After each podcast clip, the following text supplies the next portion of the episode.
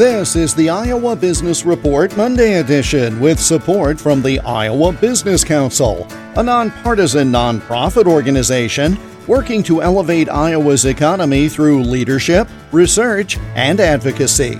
More at iowabusinesscouncil.org. The Des Moines based digital marketing company Blue Compass recently surveyed Iowans on their use of digital media. Blue Compass CEO and co founder Drew Harden shares one of the key findings.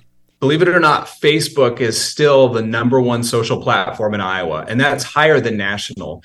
87% of Iowans ages 18 to 44 use Facebook. That's a huge percentage. Nationally, that percentage is 74%, so it's a lot less. Iowans love their Facebook for some reason. It's really interesting when you look at 18 to 24 year olds the social media usage is a lot more. They spend more time on it, but there's also more platforms they use. They're on like three or four or five different platforms. Whereas you get a little bit older, you know, you get into the 35 to 44 year olds, they're really only on two, maybe three at most.